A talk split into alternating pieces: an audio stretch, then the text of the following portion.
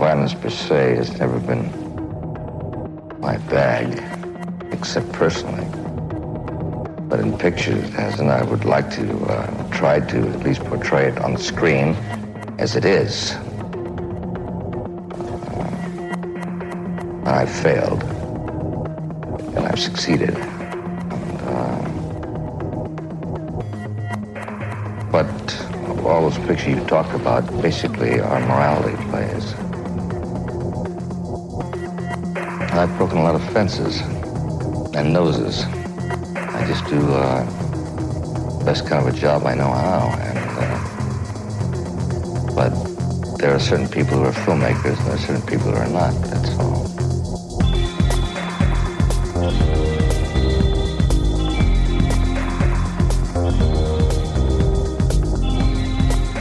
Welcome, welcome, welcome to your favorite show. And I know what you're thinking, listener. You throw on an episode of The Good, the Paw, and the Ugly, your favorite podcast. Maybe you're going for a jog. Maybe you're going for a drive. Just don't drive with headphones in or bike with headphones in. I think that's against the law. Um, I know what you're thinking. We Manchurian Candidate. Didn't we already cover this movie? Well, guess What? what? You'd be surprised because there's actually two of them. They made a sequel.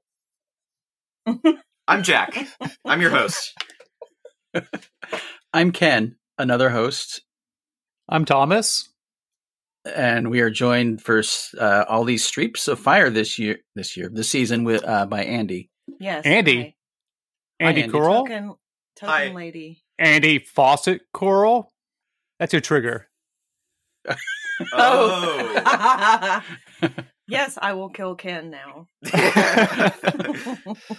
Yeah, so welcome to season eight, uh, Streeps of Fire. Uh, I think this is what I tried saying it earlier. Let's see if I can do it actually on mic. One Manchurian candidate? yes. Woo! Very good. Good job. did All it. right. All that practice paid off. Podcast over. I wanted to call it sweeping Through the Quad because there would probably be four of us on a lot of these episodes.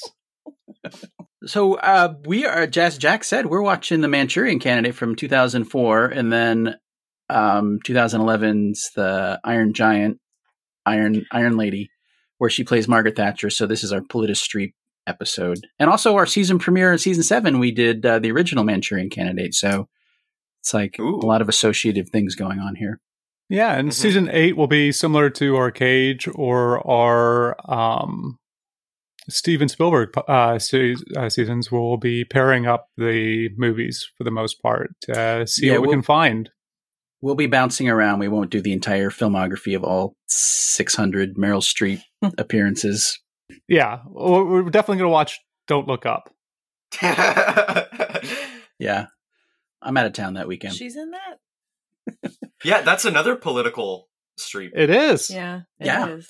Yeah. So, uh, a- a- aside from uh, having a, a broad filmography and being one of the greatest living actresses, actors um, of uh, our lifetimes, is there uh, anything else we need to say about Streep before we jump into the movies? Maybe you don't have to call it a broad filmography just because she's a woman.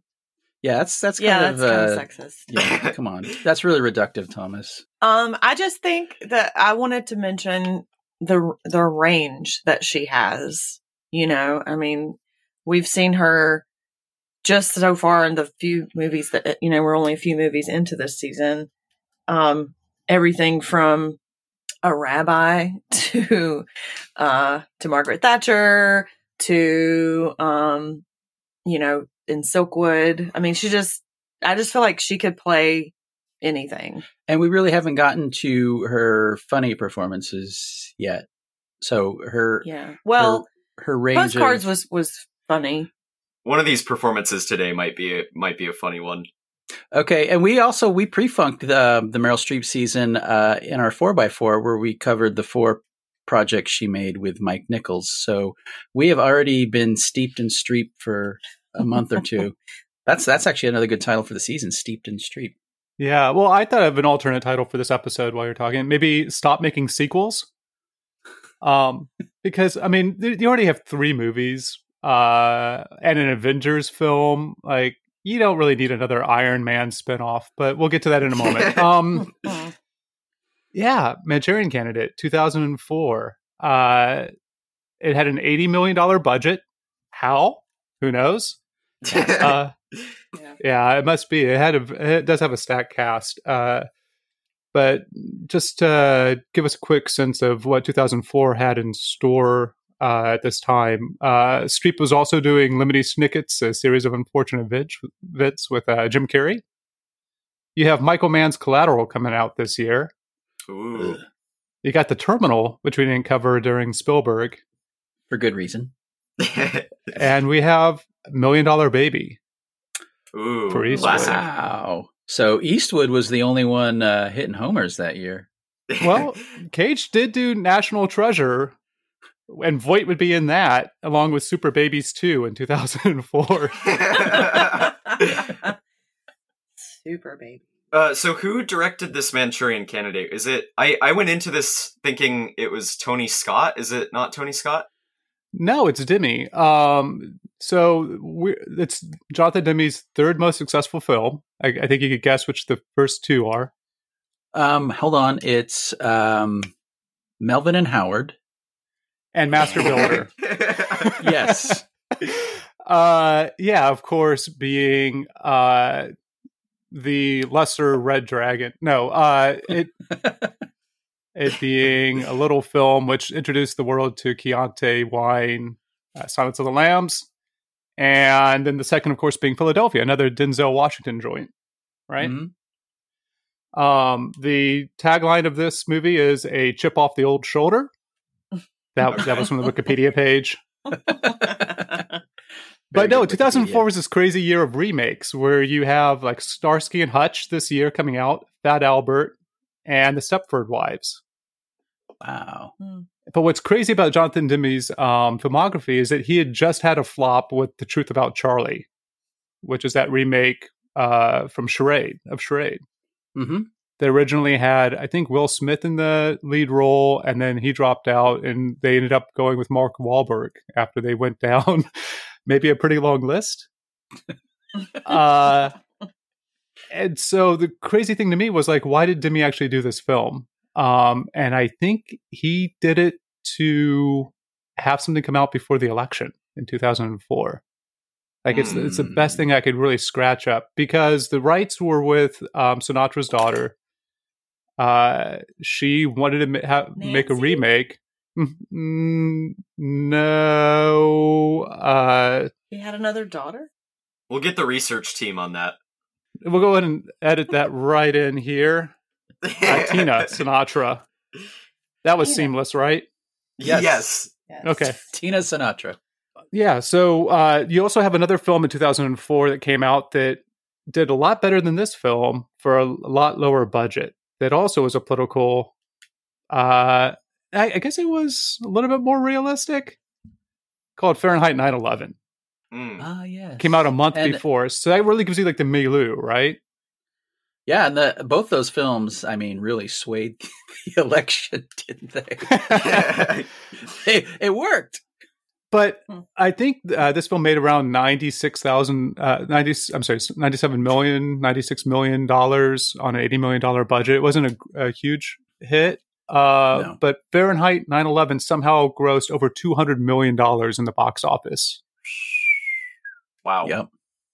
So people definitely wanted to see this. Uh, I mean, see that, not necessarily see the, the movie we're about to talk to today. But it was also a summer release. Who knows? Um, ultimately, though, it seems like everything that from Demme said in the interviews that I've been able to read was that uh, he was interested. I guess two big points. Uh, one is that uh, even though it was a remake, Denzel was already attached, so he thought it was going. To, it was definitely a real project. He didn't have to cast Mark Wahlberg in it, or like a Baldwin or somebody.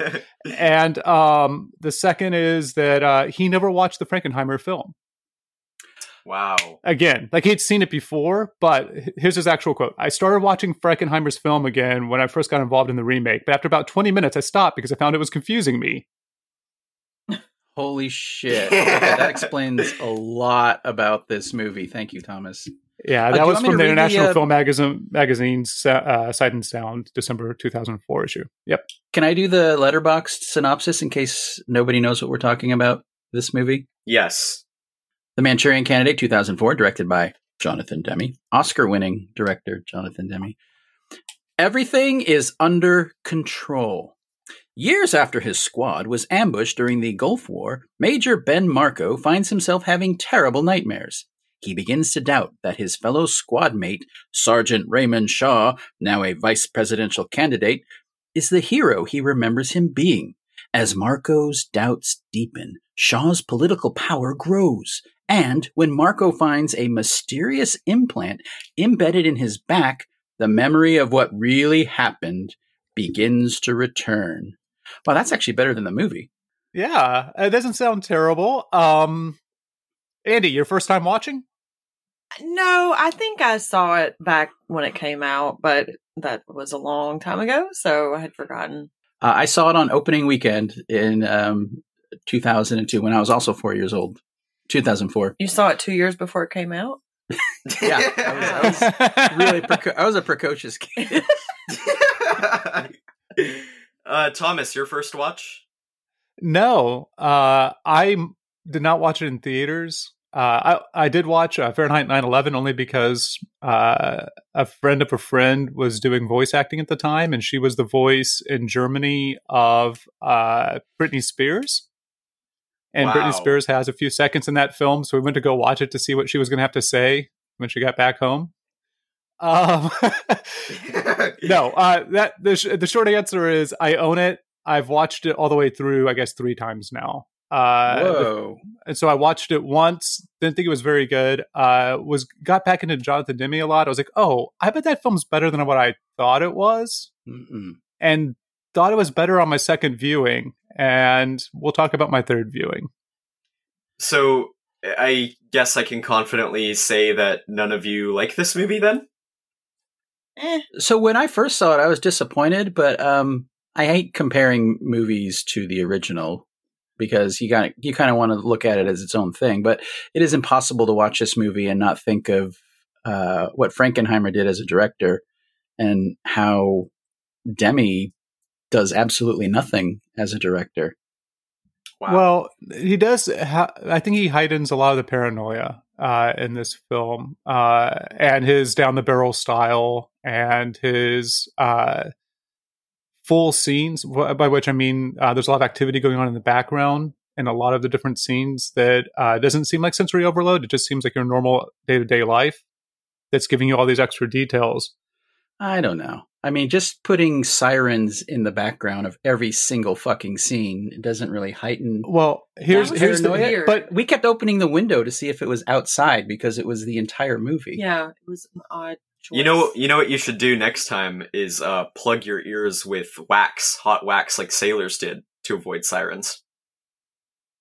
Yeah. Oh, Meh. I get it. Yeah, okay, I'll edit that out. Thank you. You should- You edit all your bad jokes out, but you never edit mine. oh, that's because yours are actually funny.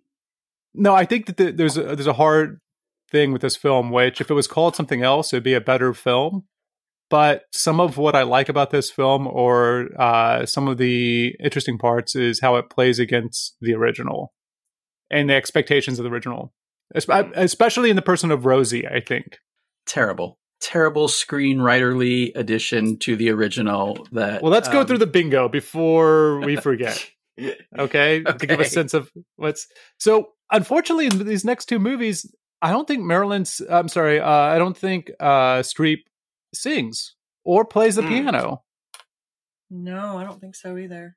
i think there's a therapist in this movie though is there a celebratory Yes. cake there is you know a character has cancer nope food critic nope you know there's some mouth noises with that ramen and i'm going to count that ramen as as fridge food yes. Oh, Is, a cup of um, noodle? yeah Doesn't he? I slept through a bit of this movie, but doesn't he rip out uh something from the guy's neck with his teeth? Yeah. Yeah, and he's not thrown in jail forever after doing that to a vice presidential candidate. Well, I'm So- just saying that So could count as legit. that could count as food criticism because he spits it out. he Oh, doesn't okay. though That's a No, but he doesn't. He stretch. car- he carries it around in his mouth Oh, okay. So- through the whole Uh, through the whole so- interrogation I- scene. I slept through that. Uh, I, you know It's what? Some of our bingo card might have been heavily influenced by uh, the director because we don't have any wasp-slaying Jews or gays. There's a hospital scene. There's Mhm. drug use with the NoDoz. There's a crash, car crash with the tank. It's an adaptation, Mhm. but I we had to really skip down and dream sequence. We got one of those. Yep. Mhm. Mhm. Uh, Meryl Streep, does she die? She does in this. No, s- I mean, who cares about spoilers? But that's going to be a new addition to the bingo card, I think, because I think we're going to see her, uh, her characters pass away a bit. Um, dancing that was new. Both of these films have dancing. Yeah, they do. That's right. Yeah, that's right before she gets shot. Margaret Thatcher danced with her husband when they were young. Yeah, and th- they both feature one of the prominent characters being a fascist. Well, how do you take? Uh, do you want to go through the plot at all? Because then we could just talk about things like there is no political attribution, like political party attribution to any of the characters. Yeah. There's a few points I'm confused on because I, I think I slept for like 20 or 30 minutes. I missed I missed a, a fair chunk of this movie in the middle.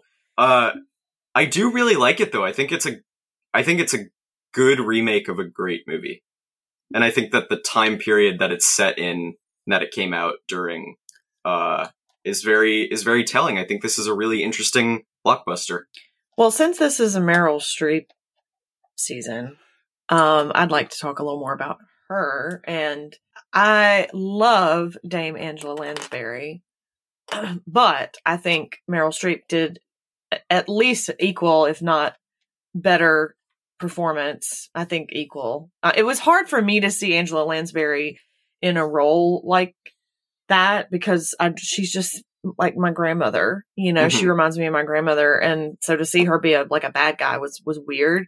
Meryl Streep, I think, is can be more believable as a as a bad guy, and I thought she was awesome. I, I thought she was probably really the best performance of the movie. Um, Mm.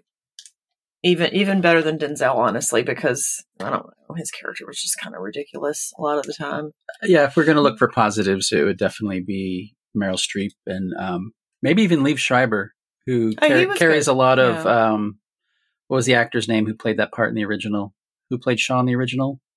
A lot of the uh, sadness and tragedy of his character, um, he captures quite well, even if the telling of it is pretty sloppy at times. Yeah, Particularly his relationship with Vera Fa- Farmiga. I also have my own little bit that I'm doing for every movie, um, similar to in Fight Club, where it's like I am Jack's, you know, inflamed pancreas or whatever. So I, so I, I choose something from each movie that, and that that's where, I, you know, those memes, it's like tag yourself. So in this one, I am Meryl Streep's little, little purple lens glasses in the scene where she's talking to the two guys from Manchurian Global. She had these little glasses on with purple lenses and they were amazing. Pretty stylish. Yeah. Yeah. Do you think that she based it off of uh, Hillary? Because there wouldn't be any danger necessarily of doing so, or as much danger of doing so at the time. She and she's like did. she's denied it She over and over seemed to. again, but it It- seems like She's like a sexy Hil- Hillary Clinton in this movie. Are you saying Hillary Clinton isn't sexy? Um, not not particularly, but I found Streep, uh, yeah, Streep is is amazing in this performance, and uh, it is different enough from Angela Lansbury where I wasn't really comparing. Yeah. Um, any of her Yeah. plot stuff. They they gave her a bit more business to do. Um, yeah, it's it's she's great. Yeah, I was comparing a little bit Laurence Harvey. I think I even said this in the last episode when we did uh, the Frankenheimer version, but uh, I remember watching the Liev Schreiber performance and not liking it um, a lot on my second viewing, maybe, but then going back and seeing how uh, Laurence Harvey does it. It yeah, just yeah. There, there's like a parallel to their performances. This quietness uh, that that I I appreciate, but uh, Lansbury said after the movie came out, I have great admiration for Meryl Streep, Natch. Uh, I have great admiration for Meryl Streep. She'll probably be interesting. I just wish she hadn't chosen to do it. She may have been speaking to the unnecessary remake of a movie. Well, that's what I was thinking. She Yeah. might have just Which been is- like, "This is fair. movie's not very good. I wish she she hadn't yeah. put herself through that." I don't know. I I I like this movie. I don't know what what your guys' problem is. It's good. It's because you slept through half of it. No, I slept through. It was 20 minutes at most, and I missed a couple. I missed a couple plot points that I'm confused on. But oh, besides oh well, that, let's, let's maybe. Hey, that that sounds like a great entry. What what were you confused by? Because uh, here's my quick review. I you know I don't do letterbox, but I think that this film made a film that came out on the 28th of January 2005 look less bad, and that hmm. film is Alone in the Dark. uh, Huh. I woke up. I think he was hanging out with uh, Bruno Ganz, who's always a great sight to see. Uh, great actor, one of my favorites. And he somehow gets Jeffrey Wright's notebook, right? And then also, I think I might have missed the point where he finds out that there's things. So there's things embedded in their necks or their backs, right? Yeah. And then- Maybe. oh, also, I missed the introduction of his um, lady friend that turns out to be part of the FBI or something. Oh yeah, because the government still has a lot of good people, and uh, I, yeah, that that's one of the other plot points that they changed for no real good reason, and it kind of makes um, Ben Marco's character in the first one, where is he crazy? He thinks he's crazy, and then he gets his little team of army dudes behind him in the investigation, and it makes it more like an individual affecting something. And Denzel Washington's character in this one comes into something that's already been in play for a while Hmm. and the government's already investigating it. And it really takes a lot of Marco's uncovering of what's happening um, away from the drama. I think. That's a great point. Yeah.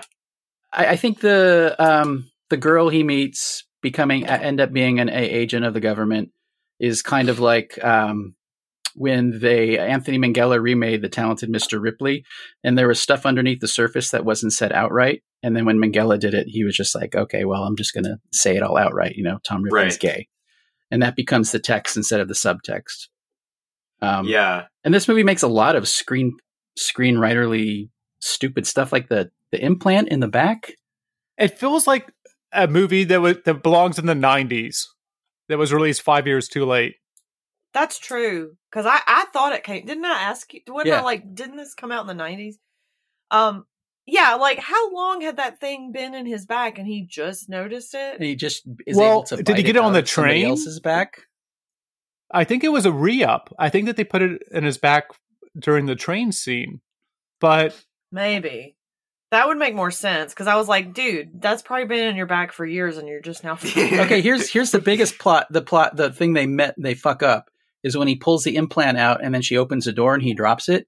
He just doesn't take the U pipe out of the bottom of the fucking sink Right? to retrieve it. He has to go bite Nor- Liev Schreiber's. nor nor do the people watching him because there's a camera in that room think, oh, the guy who's fiddling with the knife in there, cutting his hand up, is kind of dumb and maybe just whacked out on NoDoz and romance novels. High sodium. Sodium is just eating his body away from the inside from all those cup of noodles. Uh, we'll just go get the drain. We'll go get it out of the drain. It, it's cool. I think I missed quite a bit of this film. that's why you like it so much. I no, I I mean, okay. Demme's direction though, uh Pops, Ken, I saw on your Letterboxd review that you were Oh, complaining about Demme's direction, but I think that's the thing that makes this film work is it's it's very well directed, quite like um Silence of the Lambs, which is like a not very good movie that's elevated by great direction. I think this is My, the my exact way. words. My exact words were Demme carefully directs like he's trying not to wake a sleeping baby, Yeah.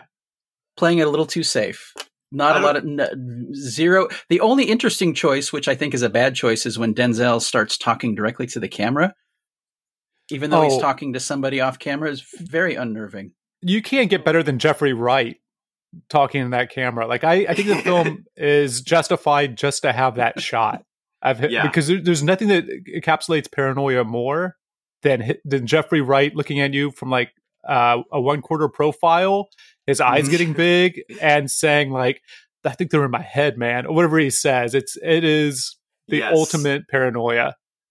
Yeah, I think his direction, the whole movie is like that, and it, uh, it's almost at times with the fade outs and the weird, uh, surreal stuff, which is a total, uh, like 180 total change from the original film. It makes it feel like almost like a an an art house blockbuster or something. Hmm. I think that was my second take. Yeah, I think the second time I watched it, that's why I came away with Jack. Um, and on this third watch, there's just so much that feels like a bad '90s thriller twist movie. Uh, that I just yeah, it's hard for me to get back on board, especially after the the first Manchurian Candidate was so clean in many ways. Um, that they just decided to play against it. I, I think it would have been a better film if they called it something else. And as you're watching it, you're like, "Oh, does this feel a little bit like the Manchurian Candidate?" And they don't have to call the the co- evil corporation like Manchurian Universal or Global or whatever it is. But when it sticks to the the the original, where it's the um the dynamic between um Liev Schreiber and his mom, or Ben Marco and Liev Schreiber, um, it it's pretty good. There are some really good scenes between these actors and uh, their whole dynamic, which which which are quite good. Um, and then they get into stuff like he's biting implants out of his Yes. shoulder, and then for some Yeah, he reason has he's not surgically in jail for the precise rest of his teeth. life. Yeah, the shoulder's connected to the brain bone. We all know this. Um, we could talk about that change uh from it's a pretty big change from the original that uh Denzel is the shooter and not um Liev Schreiber's character. yeah, which also Yeah. goes along with the big change from the Lansbury to Streep. Yeah, she is now a senator. She's not a senator's wife.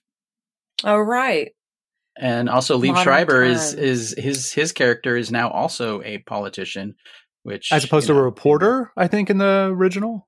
Yeah, I think if if any change to the screenplay makes sense, it's that one. Uh it feels a bit I don't know, because of how muddled and confusing I think the plot of this one gets uh, compared to the original, which is totally like clean. Um that plan, I guess, from the the bad guys Manchurian Global makes a bit more sense to have Liev Schreiber's character be the one that's going to be in the position of power and not uh the way it was in the original where he's the shooter.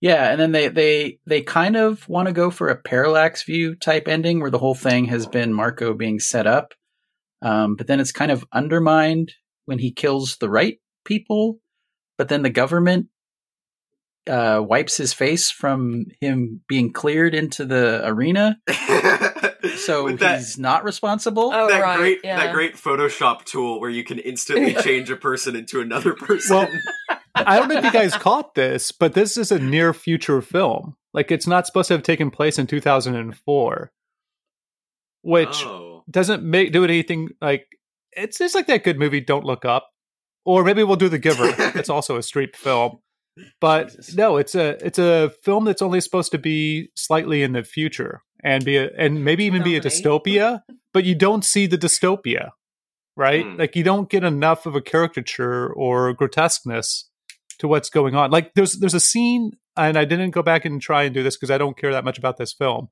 but uh where uh denzel is in rosie's um apartment and there's some there's like a comedian or somebody on the television saying things. And i'm sure that's some of the worst racist stuff you've ever heard.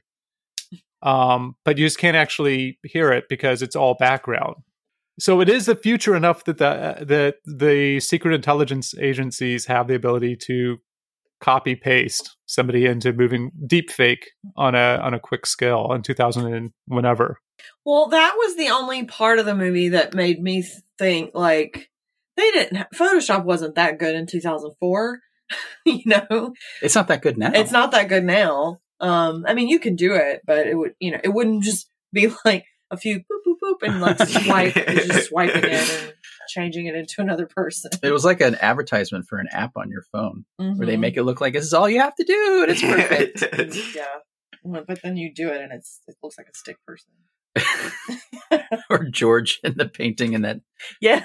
Seinfeld the photo.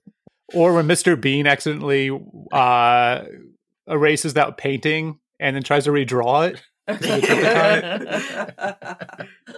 Uh, I mean, I think that Demme really wants this to be that last line of the film, which is "There's always casualties in war," but it doesn't really feel earned, right? Like it doesn't feel like we've seen. It's not like the first one where yeah, the uh, Liev Schreiber analog is killed, but he's he's actually earns the Medal of Honor in a way by Mm-hmm.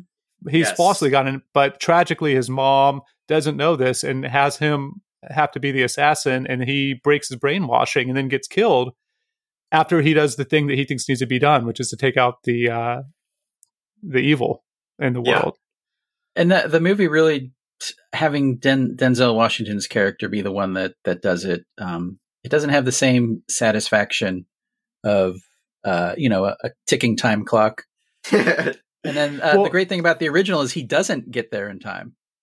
If uh, what's her name had broken in Janet Leigh's uh, remake, Janet Leigh, if she had broken in in time um, and they had the same kind of ending that the original had, then that that might be something. Well, the other part is then all of a sudden you like poor uh woman uh actress who played Jocelyn Jordan because the daughter of the senator, she has nothing to do. Just just to be killed, I guess, after her dad's killed, but there's no flashback scene. There's just mentions. Right. And then it doesn't even feel earned, like that that there was anything between them. He just seems like a creeper in many ways uh, for the past 10 years. That's the other big thing, right? The, all this stuff happens in 91, and then, like, sometime in the future, 10 plus years later, because you have to have enough time for him to become a congressman, right? So it's. if I have one big problem with the movie, it is that that decision to have uh, Denzel make that last minute supposedly decision to kill the right people. Um, it doesn't. Even if you haven't seen the original, you know he, you know what he's gonna do. Like, there's no tension in that ticking time clock. Yeah, because because you, you never feel that um, uh, his lady special lady friend is is going to get there in time. There's no solitaire playing, which, you know, I miss Yeah. that. my dad used to play solitaire all the time on the computer. Like, that was his go to for instead of like whittling or, I don't know, having a banana peel out on the porch and swatting flies. Uh, that was his way of passing the time. Hmm. Is he ever in combat? uh, I never asked him if he wanted to play a game of solitaire. No, he was in battle every day, every day because he's a woman, just like Margaret Thatcher. So, Jack, I'm surprised he didn't comment anything about the uh, the the plot being that they have to uh, spend a lot of money on a sleeper agent uh, to be able to kill the presidential the presidential candidate, so that the vice president becomes president. Couldn't they just? Well, okay. Here's what Demme says in that 2004 article.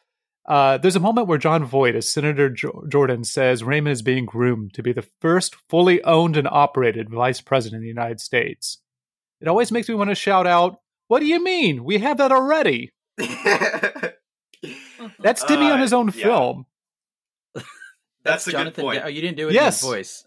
Oh, yeah, that, that that was actually a clip from Jonathan Demme. Uh, he and I kind of grew up in similar, yeah, circumstances. politically this doesn't make a whole lot of sense and i don't know how much of it is actually saying anything at least the original uh clearly had a political stance that it was taking and this is just a Yeah. dumb hey this is just a dumb fun really well directed thriller and i like it it's nothing compared to the original i mean it's trash if you're comparing the two but i don't know it's i like i like dumb 90s movies and this feels like a dumb 90s movie Fair enough. Silence of the Lambs is also fucking stupid if you if you want to go that route. That is not a great movie. It's ridiculous. What's kind of frustrating about it is Thomas. You brought up Fahrenheit 9/11 earlier, which is uh, a, a pointed political point of view movie. Um, this one made by a, a lot of people who are, are liberal, probably have a lot of the same um, leanings as I do, uh, but they do that annoying thing where they try and thread the middle of the road needle and not offend anybody to make them think it's one person or another or take an actual stance on anything. And it, it ends up being kind of flat, which we Yeah. may talk about in the next movie as well. Oh, really? I guess I sh- I should mention there are a couple squibs in this film. Uh, I would give the the ending squib when he shoots what's his face and Meryl Streep. That's a that's a solid squib. That's an eight out of ten squib there. Classic.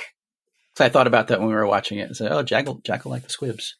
Uh, I was just wondering what Bruno Ganz's deal was because I woke up and he was there and I had no explanation for it. He's an angel. yeah, I, I was never. I He never really understood who he was either. He was he like was his a scientist. I mean, he had all these monkeys, and you know, he had like a lab. But I don't know how.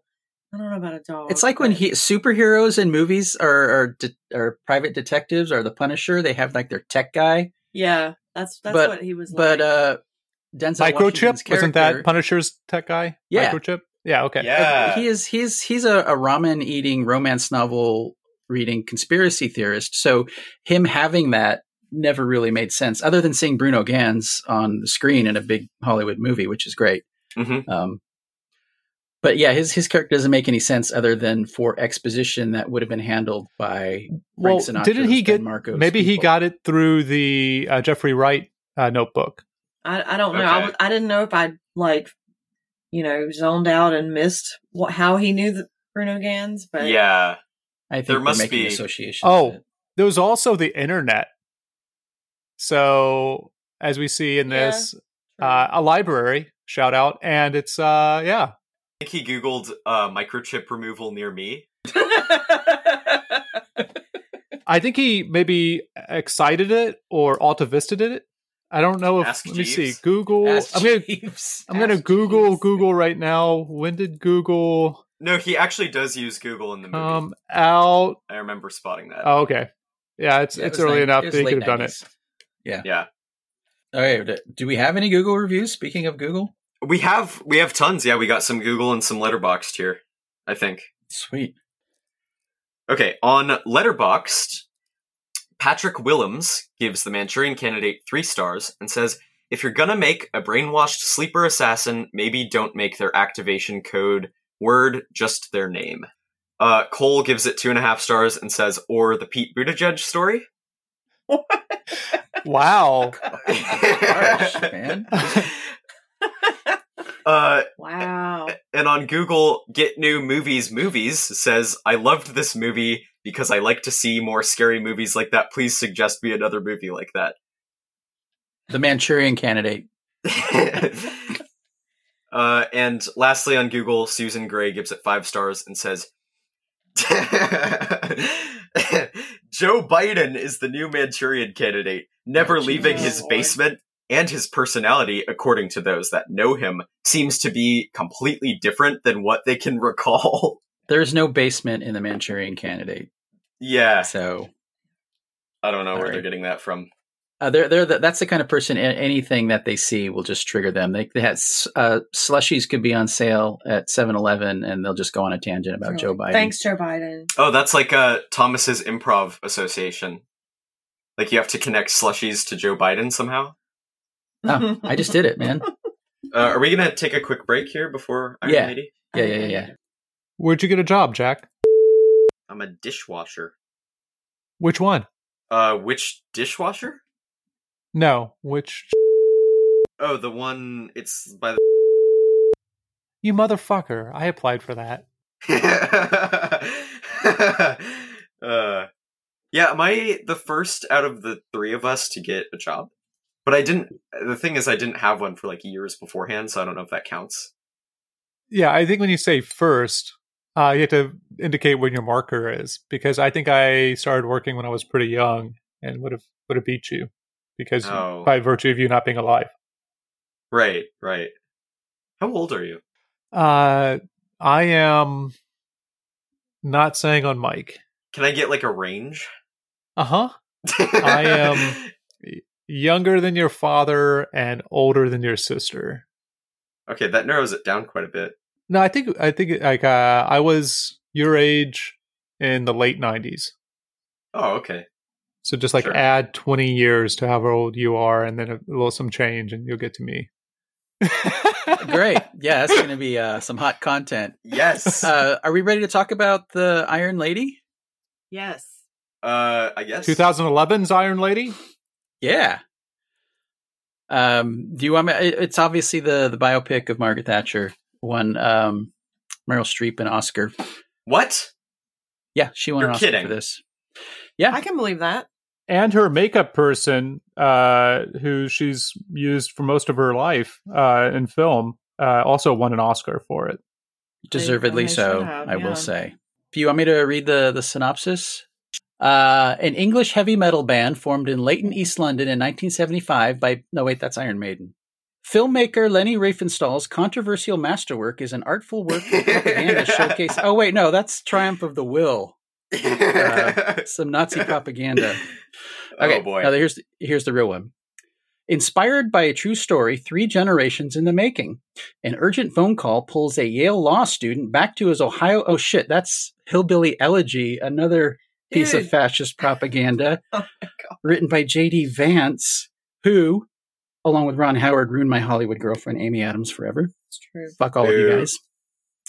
Okay, The Iron Lady, 2011, directed by uh, Phillida Lloyd, who had worked with Meryl Streep on Mamma Mia a couple years earlier. Um, Never Compromise. A look at the life of Margaret Thatcher, the former Prime Minister of the United Kingdom, with a focus on the price she paid for power. 48p. yeah, first watch. First watch. Andy? Um, yeah, first watch. First watch. Thomas? Uh, my second. I saw it in theaters. Um, not sure why, because I could have watched War Horse or J. Edgar, Ghost Rider: Spirit of Vengeance, or four other Ooh, that's- Nicolas Cage films in 2011. Actually, no, it makes sense why I watched this Why? because it wasn't War Horse or Ghost Rider: Oh. Spirit of Vengeance or four other Nicolas Cage films in 2011. Oh, J. Edgar's pretty good. And actually i would defend ghost rider too as well. Uh but um i had always heard uh terrible things about margaret thatcher and mainly from british comics from the late 70s 80s Yeah. and uh not comics like stand-up comics but you know the the british renaissance with like alan moore and, and others. Um Mhm. and yeah i wanted to see i don't know uh I wanted to learn something when I went to the movies. and I don't know if I did then, Did you? and I did, and I don't feel like I did on my second watch either. I mean, if I were to compliment this movie, I would say that it's better than Warhorse. Ooh. Yeah, yeah, I could say that. So- Hey, Jack, since you're um you're you're a young a young whippersnapper, yeah. uh, uh, Margaret Thatcher was long gone from the public eye when you were born. What do you know, uh, anecdotally perhaps, about Margaret Thatcher and her reign uh, for 11 years in the UK? people my age actually hate Margaret Thatcher quite a bit, and I remember even as young as middle school, people uh, um, uh, making jokes about her being dead and the IRA trying to kill her and all this stuff. So she's been no, seriously, she's been like uh, kind of like Ronald Reagan. She's kind of like a meme to me. Like Yeah. she's kind of the punchline of a lot of jokes. And uh, yeah, I know she was a, a horrible, horrible, terrible, terrible person, and uh, I don't like her one bit. And I was prepared to enjoy a nuanced look on her life. Uh, Andy, what are what are your thoughts on Margaret Thatcher outside of this movie before watching it? Um, so I mean, I remember. I guess she was prime minister when I was born, probably, or shortly after. I mean, she's like the first prime 1989. minister. Yeah. Yes. Um, she's the first one I remember, you know, and she was in office for so long that, yeah, like the leaders, you know, during my childhood was Reagan and her, and I don't know. Um, so, and I didn't really, I mean, I, so I, I, what, one thing I'll say about that, and I thought about this during the movie too, but I already, you know, felt this way, is because of that, it's not, it, it wasn't, unusual to me for a woman to be in a position like that. You know, mm-hmm. like that part. She was in, in, an inspiring person in that she was able to get to that level in the t- time period, especially Yeah. Because that was just unheard of. And you see that in the movie. Um, I just wish she'd been liberal instead. But, um, but she really, she did pave the way though for, I think, you know, in England for women in politics. And, and honestly, it's, it's interesting to me that the UK, as stuffy and traditional as they are, have already had, you know, female prime ministers, and we have yet to have a female president. To add to that, I mean, a film that we watched that came out seven years prior, Manchurian Candidate, right? Uh, it was so uh, that character that Streep's playing doesn't think that she could ever become president. And that's why she has to go through these various machinations to put somebody in power for the company that she has uh, puppet strings on. Mm-hmm. Yeah. So it's So- wild that, yeah, and uh, in the aughts, in the future aughts, because that film also, as a reminder, takes place in some nebulous future, uh, a little bit beyond itself. uh, it's still that uh, a woman doesn't feel that she like it's likely that she could become president, despite all the presence that she has in that in that film and all the command that she has as a senator. So, Thomas, what are your non Iron Lady thoughts or impressions of the Margaret Thatcher era in the UK? I mean, I serious. I didn't live through them, so I don't know uh, enough. Like, I it was adjacent to uh, where I was growing up. Like, she was prime minister uh, for before I was born. I was fairly ignorant of anything going on in the world through most of my childhood. When the Berlin Wall fell, I thought there was like a construction problem. I thought that, I was like, oh, are people injured? I didn't really understand the um the fullness of what like yeah, uh the fullness of what was was going on. And so uh I, I you know, I was too young to vote for her and I also am not a UK citizen, so I Don't I don't think I would have you. uh, the thing that I um, always uh, was interested in uh, had me do a little bit more research prior to like after the movie. Um, and I was hoping that I would learn a little bit more. Maybe back in eleven when I when I saw this was like, wh- why the Falkland Islands, right? Like, what was that about? Because uh, Grenada around the same time, right? And it's just a question of like, why is this happening? It's not really part of the Cold War. It seems it's not like the Cuban Missile Crisis. Why is there any action Right. being taken basically in Antarctica? Hmm. Like, Yeah, it's it's the flexing of a muscle to pick up a feather, both the Falklands and Grenada. I can tell you my theory on that, which is at least for this movie, uh, every boring political biopic needs to have like the obligatory war sequence thrown in so that people don't fall asleep. Mm. Like, um, Darkest Hour with Gary Oldman has the same thing. True, but, but but but but yeah, let's let's do that. But I mean, just to put a point on it, just for historical accuracy, I mean, her numbers, her popularity was going down, and and like April '82 when this happened, like her future was in question, like, Mhm. and so the Falkland Islands uh, helped uh, keep her in office for another what, like nine, ten years. I'm sorry, maybe eight, but yeah, my math's not great. But I mean, it is that it is something that not just for the plot point of the movie, but like in in history, uh, reestablished uh, her authority and her grip over the party. It's very similar to after uh, Reagan got shot in the states. Um, and somehow it didn't happen with George Bush uh, Senior. no, he went. Yeah, he went to war and went to Kuwait and got Denzel Washington and his men all fucked up. Didn't do him a damn lick of good. That's right. Uh, so the Iron Lady is obviously the biopic of um, Margaret Thatcher.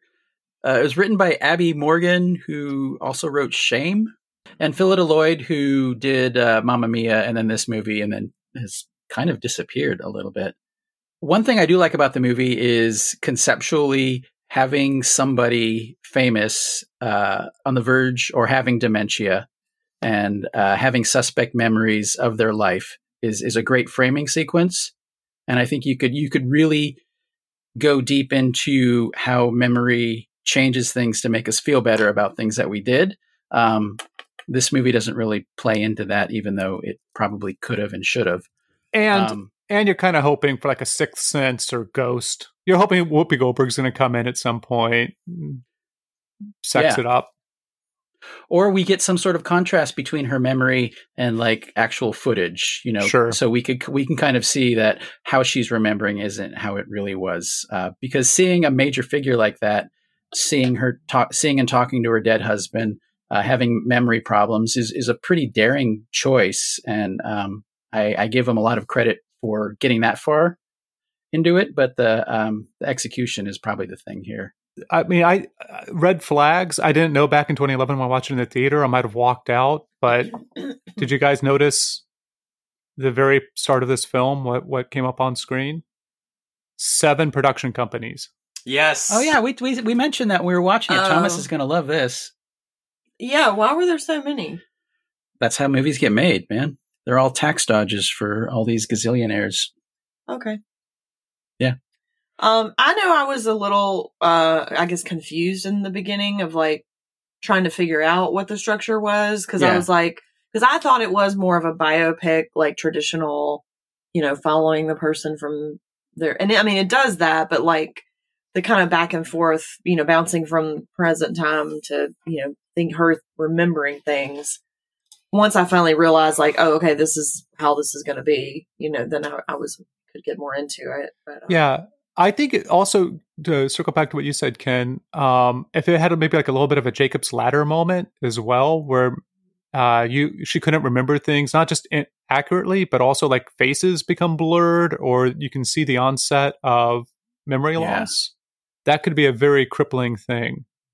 Some of her memories actually, you know, going uh, singing detective Dennis Potter, where they just kind of become fantastic in a way. So we know what we're seeing is her memory because when it's presented as as factual, um, it, it it does fail to mention a lot of terrible things that Margaret Thatcher did, And which is very sh- frus- very frustrating, and we could have gotten Meryl Streep singing. dude. Yeah, the the first act is definitely like the opening is definitely the most interesting part because when you do get that what that uh structure is going to be, it's a very bold choice, but um I think much like the IRA planting that bomb in her hotel, the execution could have been better. Yeah, Oh, That's some cold shit. Um, I was thinking watching this movie if if somebody decided to go this route but go all in, you know, uh, Dennis Potter Bollywood style with Ronald Reagan, with Ronald Reagan um, deep into his dementia state in you know, like 1984 or whatever, and to have these memories mixed with real life, um, because his would even be better because he was in the movies. Ooh, you could get Um, uh Bruce Campbell to do it. Oh, that'd be amazing. Holy shit! Uh, if Yeah. you're listening, Hollywood Bruce. producers that want to, I know Bruce is a big fan of the pod. yeah, Hail to the chin. We're all we're all Southern Oregonians, right, Bruce? Is he still in Eugene? Valley. We should just drive down there and, and get him and make our own go- film. I mean, we should. We're going down to Eugene next week. oh my gosh, we're gonna make it happen. Bruce, either uh, pump up your security or keep the door unlocked because we're gonna. Yeah. we got Also, great pitch for sorry, we're recording this in the in the past, so we're already there. I'm standing right behind you. We're at the door. You can open your door. I, I'm here to Oh, pick up some lavender oil. So he and uh, uh, Steven Seagal. Never mind. There's a connection between the two of them. Steven Seagal presses uh, Bruce Campbell's lavender into like soaps and, and oils and other things. oh, jeez. There, there's a moment in the the Iron Lady where she is first elected to Parliament, and even though at the time there was there was um, you know um, 19, 20 female members of Parliament in the movie, they make it very clear that she is the only one there, and they Yeah. differentiate her almost like the red dress in Schindler's List as having a blue dress. That kind of stuff. If it leaned more into the fantastical, so you knew it was a memory, um, could be quite striking. But when you look at it, you're like, she wasn't the only female member Well, of I, wo- Parliament. I wondered. I What are they did not doing ask here? that. I was like, was she the first female Parliament member? And I don't. I don't know. I No. it she but- was She not. was She was not. not. I'm sure she there was wasn't, lots at the time. I think the first one was like in the 20s, weird. if I remember right. Um, actually, the first one was 1918, uh, but it was a member of Sinn Féin. I'm sorry, Sinn Féin, um, the uh, Irish separatists. So the first one actually uh, be elected and be uh, part of Westminster was 1919. But the other part of that, which you don't quite see so much, like everything's com- compressed, is that you know Margaret Thatcher just wasn't elected in the late 70s. She had been serving since the late 50s, early 60s. Mhm. Um, and so there's like this long like it, it, it the movie doesn't quite capture that to my mind. It seems like she wins her she loses two elections. Uh, she's proposed to, they dance, and then she start she wins her election, and then serves as kids. the yeah has kids, leaves the kids, education secretary, and then becomes prime minister. Um, Mhm. which is true just chronologically, but like uh like in a order of numbers, right? Like in sequence, but that's not quite the duration of those things happening. Yeah, I don't mind historical accuracies in biopics or historical films. Like my my favorite biopic is uh Walker by Alex Cox, and that has that is full of historical anachronisms and inaccuracies. I just think the biggest sin of this movie is that um nothing in in that serves a purpose, and it feels like this is a movie that didn't have to get made. This feels like someone was was tasked in writing a biopic on Margaret Thatcher and they're just like okay and they throw in all the generic biopic things there isn't really anything in this movie that has a soul to me No, but but here's here's actually the worst part, and I want you to do a quick thought experiment. This is like why this film to me is extremely dangerous. You take Okay. any any other historical figure that lived long enough to have memories back to an earlier lifetime, and you give them the same plot. It doesn't matter. Like if it's Hitler in the bunker, if it's Reagan, like if it you know if it's somebody great as well, or somebody you know positive that we might want to emulate, like Gandhi or somebody, right? Like it doesn't matter. Yeah. It's the there's nothing about this structure which has to do with Margaret Thatcher. It's all it, it's an instant sympathy, right? Somebody losing the memories from being old, and it doesn't matter what they did in the film. Like this film, uh, there's no repercussions for anything that we see, right? It, Mhm. It's yeah just somebody being commanding. yeah what did uh the opening like the the menu screen with like the happy music and it made it look like a fun fluffy british movie what what'd you say uh ken you said something like it's like if they made a, a happy british comedy about hitler Yeah. Because it, yeah, it was like swing music or something. Yeah. Yeah, uh, what what Tom's was talking about is if you lay this template on anybody, he's right. It it drains it of any nuance. And one of the things uh, the the Abi and Phillida, I'm on first name basis with the writer and director. Nice. I mean, they wanted to.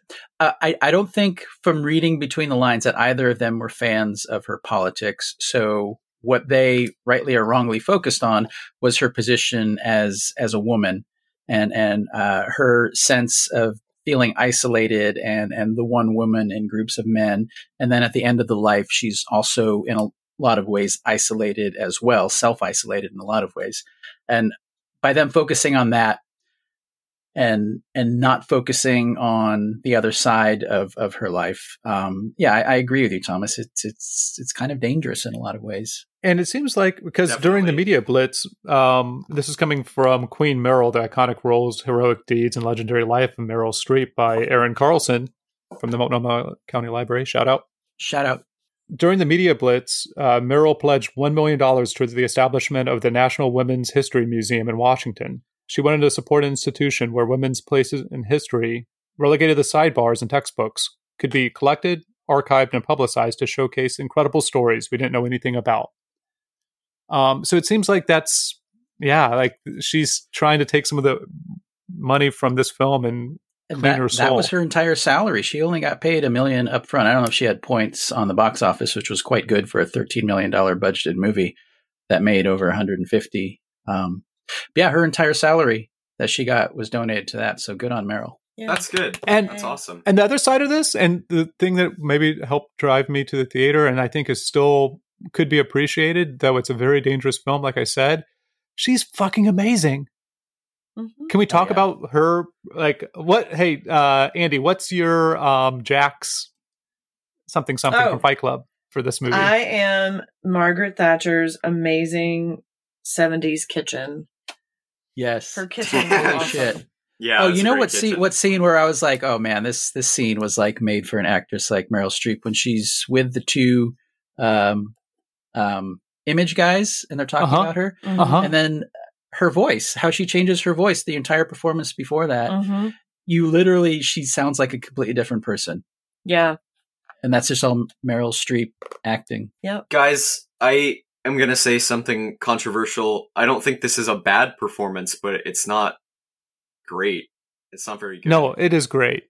No, I- she Yeah, it's. I thought it was really great, I thought it was deserving, especially of the because, yeah. I and and I think, um, Gillian Anderson did a good job of with her too in The Crown. Ooh, another but- sexy Margaret Thatcher. That's not fair. Margaret Thatcher gets Gillian Anderson and Meryl Streep the player. I don't. I don't. Anyway, but I what Amy Adams is playing Margaret. Thatcher in the Reagan biopic? Uh, yeah, I don't. I don't. That's that'd be a stretch for Amy Adams. Oh, with Bruce Campbell. Yeah. Huh, all right. anyway, I thought it was an excellent performance, I thought she. I thought especially she was for an American too to have to do that accent, and she did a great job. there Oh, yeah, were furthering, there were one or two um, times that we- I guess I could see a Meryl. Mer, I could see. I'm sorry. I could see uh like a Streepism, if that's what it is. Like when she kind of looks uh maybe to her eleven o'clock, um and and kind of tilts her head a little bit. But like uh, I other than that, like I felt like I was watching a documentary with um uh with Thatcher. Jack, what did you what what what was missing for you? Roger Ebert in his review, I think, said that um, some that Meryl Streep is one of the greats, and that there are directors that don't know how to use her. And I think that that might be my problem because Ooh, the this whole movie, I kind of just felt like I was watching Meryl Streep in a Margaret Thatcher costume with nothing to do. And I think in a better movie with a better director, this would be uh, a great performance. But like Oscar worthy, no. It, it, I don't know. It felt like Saturday Night Live at some points. No, her movement as an old person seems impeccable. it's so Mhm. fucking good. Yeah, But, to Jack, so I'm going to agree with you on one point. The stakes of the contemporary part of the movie are so low. They're basically her getting to the point where she could um, donate all her dead husband's stuff to charity. That's basically the whole present plot Yeah. line. To her Yeah. to get to that point, um, it's very forced and it feels very low stakes for somebody whose uh, career as prime minister affected so many people in the UK in a really negative way, other than the rich people. killed lots of people Yeah. as well. a lot of people, yeah. Meryl Streep aside, uh, the direction in this movie is mostly pretty flat, but there's like a couple great things that uh, Philippa is that her name, director? Phil- Phyllida. Phyllida, Phyllida, first name basis, does. Uh, there's a lot of great shaky zooms, which I love, and the scene where, uh, probably the best scene in the movie for me, when she's trying to drown out uh, Jim Broadbent's voice. Which why would you ever want to do that? He has a great voice and he's very funny and Fuck yeah. charming. Uh, and she's like, and it's framed like almost like a uh, Sam Raimi horror movie with the Dutch angles and the zooms Uh-huh. she's turning on all the appliances.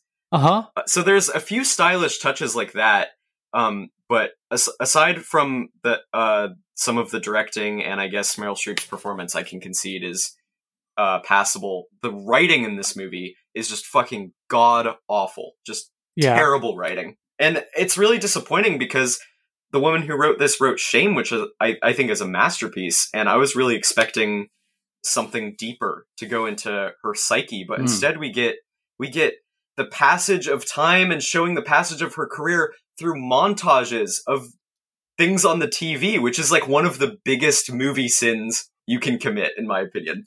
Uh, if they had a better film in the film that they were showing, then yeah, that would also be a big movie sin. Fortunately, they shied away from it. Right? They didn't. They didn't. Do you all think that this movie might have been hampered a little bit by the fact that Margaret Thatcher was still alive when it was made? Probably. I I would say so. Yeah.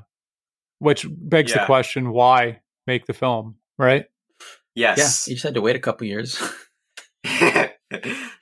But imagine 2022, uh, um, a movie about uh, Margaret Thatcher, played by still played by Meryl Streep. Um, yeah. How Mhm. culturally different that would be. Yeah. Yeah. I mean, I have nothing to negative to say about Lloyd's direction. I I'm curious to see Mamma Mia now, which I haven't seen. Uh, the Lloyd Streep prior joint that they did together. So a part of the question like why make this movie is that like it is showing Margaret Thatcher as um focusing on her as a person and especially as a woman in this world of men which I do appreciate I think the with the terrible writing it gets hampered a little at times like the scene where uh, other Jim Broadbent, the younger version of him, proposes to her, and she like Mhm. has this whole spiel where she basically just like explains her character to the audience, where she's like, "I don't want to be washing dishes. I want to be like a woman in power or whatever." And On the nose. way too on the nose and it it really if you're trying to show that side of Margaret Thatcher which I don't know if she did have any feelings or emotions or a sensitive side um she just seems like straight up evil to me from an outsider perspective like that is such a that seems like an impossible task that seems like pushing the boulder up the hill like how do you make a movie like that? And I was expecting from the writer of Shame which is a movie about a very complicated bad person that really delves into his psyche like i don't know. I just think that this is so surface level and it doesn't go anywhere else than what you immediately see. And it was just an incredible disappointment to me Well, do you know there's that scene where she goes to the doctor and um, it almost feels like a Nick Shank scene from an Eastwood. She starts talking about we used to think in my day everybody just feels now and we're supposed to be like yeah i don't i, I don't that really seemed like an older clint eastwood nick shank moment Oh my goodness. Yeah, but but I was think as we'll find as we'll find out next week, I think Streep can act circles around Clint Eastwood. But it would be Yes. fun to see Clint Eastwood re- recast as Margaret Thatcher As for that Margaret scene. Thatcher. For that scene. you and your feelings you and your goddamn feelings Uh, I love uh, Anthony Head, but if if uh, instead of Anthony Head, it was the orangutan as her second in Oh. command, uh, I that would be watch amazing. That in a heartbeat. oh hell yeah I'd watch the heck out of that well let's talk about besides streep this movie does have a stacked cast there are a lot of great Mhm. actors in this both Um, of these movies this week have fucking amazing casts yeah, yeah You didn't recognize Olivia Colman for the whole movie, I think. i didn't because of her fake nose Yeah. love And, uh, olivia colman richard e grant shows up briefly which is always great Mhm. Iain Glen oh yeah played her dad. Friend zone is what I called him. yeah, friend zone and Phe- phoebe waller-bridge just for Oh, like yeah. a second Yeah. Did we already say I Richard E. Grant? Yes, Yes. Okay. who was not given enough to do, and the fact that there wasn't a sequence where he and Thatcher get together and drink too much, Right? That uh, that would have made the movie right there. yeah, Yeah. that's all you need missed opportunity. Yeah, Richard. E. Can you ever forgive Margaret them? Thatcher. Nope. Margaret Thatcher, I may not not like her as a person or leader, historical figure, but she is the source of something I quote all the time, which is uh, when that IRA bomb missed her, uh, the Irish Republican Army released a statement. They said something like, um, "We only have to be lucky once. You have to be lucky every time," which Oh, is pretty cool. bad. Wow, that Yeah. some, That's spooky. that's some Um, whiskey right there. I guess the other thing I just want to make sure that uh, our listeners, I'm sorry, our listener, at the end Listener. of time might know because Wikipedia might not be around anymore. Um, the Iron Lady uh, was a nickname that came later. Earlier, aside from the most unpopular woman in Britain, she was also as a uh, uh, a nickname given Thatcher the Milk Snatcher. That's right, because she What? stopped. She stopped free milk in schools, Oh wow! Oh my god! which is funny That's for a movie that up. starts with a woman going and complaining about the price of milk, and they don't even Uh-huh. bother What? covering Yeah. the fact that she stopped free milk at schools. Bitch. That's Jeez. crazy. Yeah, Um, so yeah, she did that so that they could keep the lights on, I guess. Like it was reallocating money. So, uh, in which Sure. is like everything that she did, right? So she gets rid of like, um, she reduces income taxes uh, to have value added taxes, like to have like basically a flat tax. So everybody's paying the same versus just the rich. It's the same thing we saw in the States with like trickle down. Oh, yeah. Um, the uh, privatization, uh, Mass. the, the, Massive. the hammering away at unions, same shit that went on here, and the people that are always get rich kept getting richer. Unemploy- unemployment didn't didn't unemployment did not change during her reign. She did nothing. Well, the crazy people. one of the crazy things that I saw was where all the Antifa that burned down Portland came from, because like those strikers, that's some all the archival footage. It is a full on violent strike. It's Mhm. not um, people with picket signs asking you not to cross the line. Yeah. Or honk, honking if you support them. Uh, the Europeans have always been a lot better at protesting and revolting than we have. You're saying Yeah. the American? I'm sorry, Americans aren't revolting. Americans are they're pretty revolting. Yeah. That's, that's oh boy. Uh, I think we've Uh, lost all of our listeners from all over the globe this episode. hey, uh, yeah. Um, we still love you. Uh, I don't know, Madagascar. You're you're cool with that still. yeah, one of our favorite movies. We'll cover that in season nine. yeah, we'll cover that when we do uh, Noah Baumbach movies because he wrote Madagascar 3. He did? Uh, I believe so. Co wrote it. Cool. Anyway. I, I did not know that. Are we ready for some reviews on The Iron Lady? Yeah, and then we're gonna have some what would Thatcher say about these movies, right? That's correct. Mm. All right, so on Google, TR gives it one star and says Communist Hollywood ill portrays here in this movie as arrogant, crazy, and selfish. This is just a propaganda film attacking the British Conservative Party. Minette Pinar gives it five stars and says awesome service, awesome vibe, and mind blowing food. Uh, now to Letterboxd, Emma gives it one and a half stars and says, "Do you think Margaret Thatcher had girl power? Do you think she effectively utilized girl power by funneling money into illegal paramilitary death squads in Northern Ireland?" That's an Eric Andre show quote. If you didn't didn't know, oh, I did not. That's a deep ref. Good Oh. job. Uh, Alex H gives it two stars and says one of the worst spin-offs ever made. Doesn't even have Robert Downey Jr. appear in a cameo role. Good one. Uh, Moodles gives it half a star and says, "Yes, Queen, stop those unions."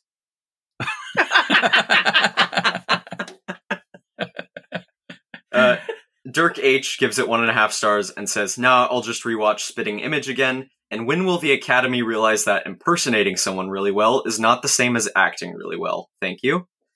Whoa. Dude. And Yeah. Chris Feel gives it half a star and says, A house cat curiously sniffs an editing board, walks on it, and then panics, resulting in the following film. uh, all right. All right. So uh, for the Meryl Streeps, we're gonna um, try and think of what Margaret Thatcher would think of the the movies that we're talking about every week. This is our rat in the pocket this season. Yeah. Yes. Does anybody have any? Well, any I have an for actual quote from Margaret Thatcher in 1975 that might be applicable to Mancan. Okay. Uh, this is Margaret Thatcher on the former conservative uh, PM, um, who she replaced, uh, Edward Heath, who John Sessions plays in the movie. She says, I've got my teeth into him, and I'm not going to let go. Wow. Very good. she probably would have loved Meryl Streep's character. Do, do you want my Thatcherisms? I'm gonna try and do it in voice. Oh, Uh, please. yes. All right. Hello, I'm I'm Margaret Thatcher. All right. Manchurian candidate. A woman wishing to work with family should never be a negative, as it is here. That's what she'd say about Manchurian candidate. Okay. And for Iron Lady, it's oh dear, my ass was never that big. Dennis wasn't nearly as tall as Jim Broadbent. That's Nice. Margaret Thatcher for you, everybody. Okay. Oh. Or maybe like, uh, I'm burning in hell with Ronald Reagan.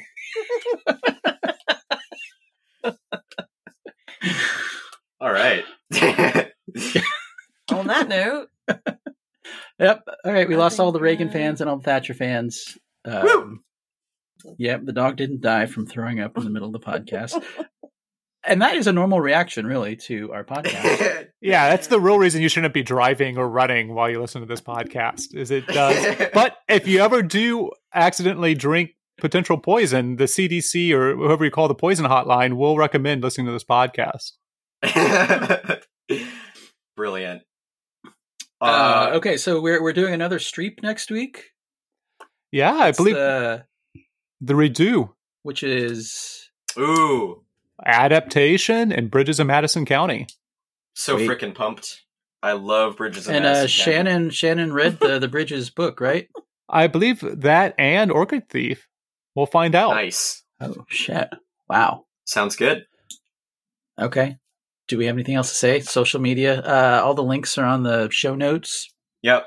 Uh, If you wanna listen to this us. wherever you're listening to it right now. Thanks to Weird Eye for the theme song. Yep. Yay. Uh, thanks to Jack for all the engineering. Yes. Thanks to me for paying for everything. and, Yeah. Um, My card got media. declined. I'm sorry, that's not a good time to bring this up. We'll, we'll keep going. Close this out. uh, All right. yeah. I guess that's it. Bridges of uh, Florida next week. Where are all the men anymore?